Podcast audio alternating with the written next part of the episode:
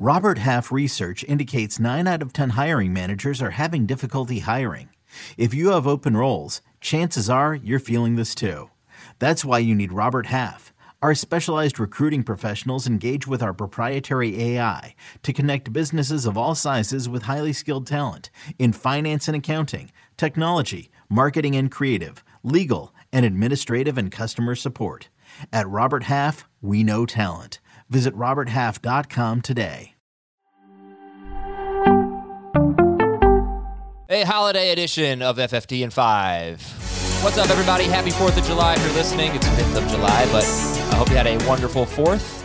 USA. All right, let's uh, let's talk about some big news here with Jamie Eisenberg. I'm Adam Aizer. Nothing breaking really recently, but we're just going to recap some of the big stories from the past month or so, including Deshaun Watson. Where do we stand right now? Uh, if you're doing an early draft, if you're trying to make a trade, something like that, if you have a Scott Fish Bowl coming up, where are we on Deshaun Watson?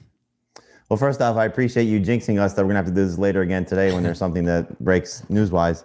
Um, I think you just have to be sort of hands off with Deshaun Watson as of now, you know, un- until we get some definitive answer about how many games he's going to miss because he is going to get some sort of suspension. You know, the the obvious thought is he's going to miss the entire season.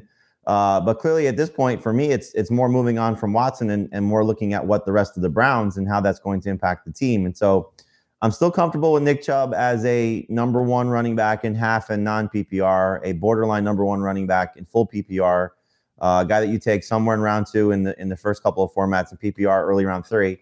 Uh, but but Amari Cooper, Kareem Hunt, um, David Njoku, David Bell, Donovan Peoples Jones, I think these guys are, are a little bit more impacted. Hunt is, I think, priced appropriately uh, in that round six through eight range, depending on format you're looking at, as a you know borderline number two running back flex. Uh, Cooper has fallen to number three receiver for me. The other two wide receivers, Peoples Jones and David Bell, are just late round dart throws.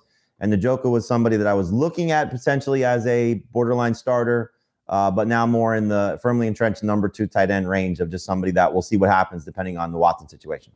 Terry McLaurin signed a new contract, which is good to see. What's the impact here? As there's been so much Jahan Dotson buzz uh, this offseason. What's the impact here in the Washington passing game?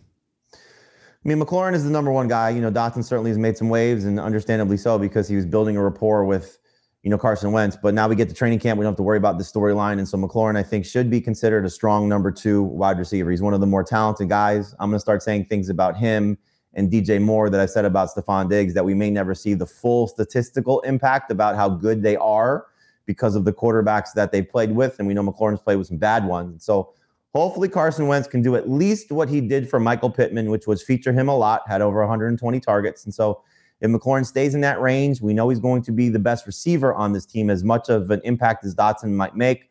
We'll see when Logan Thomas is healthy. We'll see what the running backs do. A healthy Curtis Samuel as well. Uh, but McLaurin, I think, is a guy you're looking at in round four and should be comfortable as a high end number two receiver. Would you take DJ Moore or Terry McLaurin? Uh, I would take McLaurin in non and half PPR. I would take Moore in full PPR.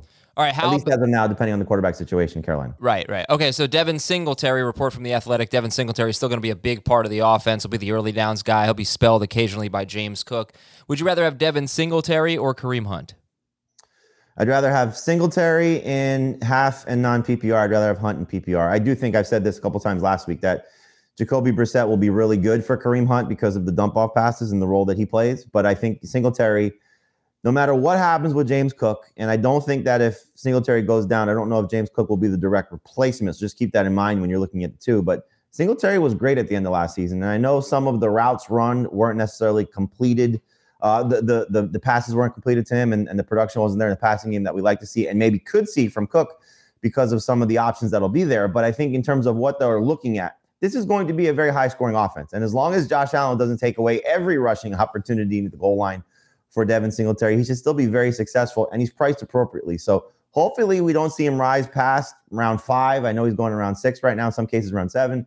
But if he gets past round five, it's a little bit too rich for me. But in that round six, round seven range, I will absolutely buy Devin Singletary more as a flex, but as a borderline starter, depending on how you build your team. Finally, Jamie, the topic we have for Tuesday's show is the toughest players to project. And this is driven by Heath, basically, since he does the projections. We're talking guys like Saquon Barkley, Juju Smith Schuster, uh, Aaron Rodgers. Who would be a player, if you were doing projections, that would be difficult for you? The Broncos receiving corps. Uh, you know, Jerry Jeudy, Tim Patrick, Courtland Sutton, you know, I, I think it's kind of easy right now to gravitate towards Sutton first, and he's crept into the round four range for me in my rankings. Jeudy has fallen to round six. I had both originally round five after the Russell Wilson trade. Uh, but when you factor in Tim Patrick, when you factor in KJ Hamler, when you factor in Albert O and maybe Greg Dulcich, and, and obviously what the running backs do, it just feels a little complicated and how this is all going to work. Uh, so Sutton, I think, is going to be the best of the group. Uh, Jeudy second, but Patrick is going to be somebody that I think if you're in the friendship strategy mode, and most people should be in the friendship strategy mode, you should be hmm. taking one of those two guys and then definitely taking Tim Patrick. If you don't do that, you're making a mistake. Okay, I think that was a not so veiled shot at your host here. Uh, that is JB Eisenberg. Some fireworks from JB at the end of our uh, 4th of July episode. Thank you so much, everybody, for watching and listening. We'll talk to you tomorrow on Fantasy Football Today 5.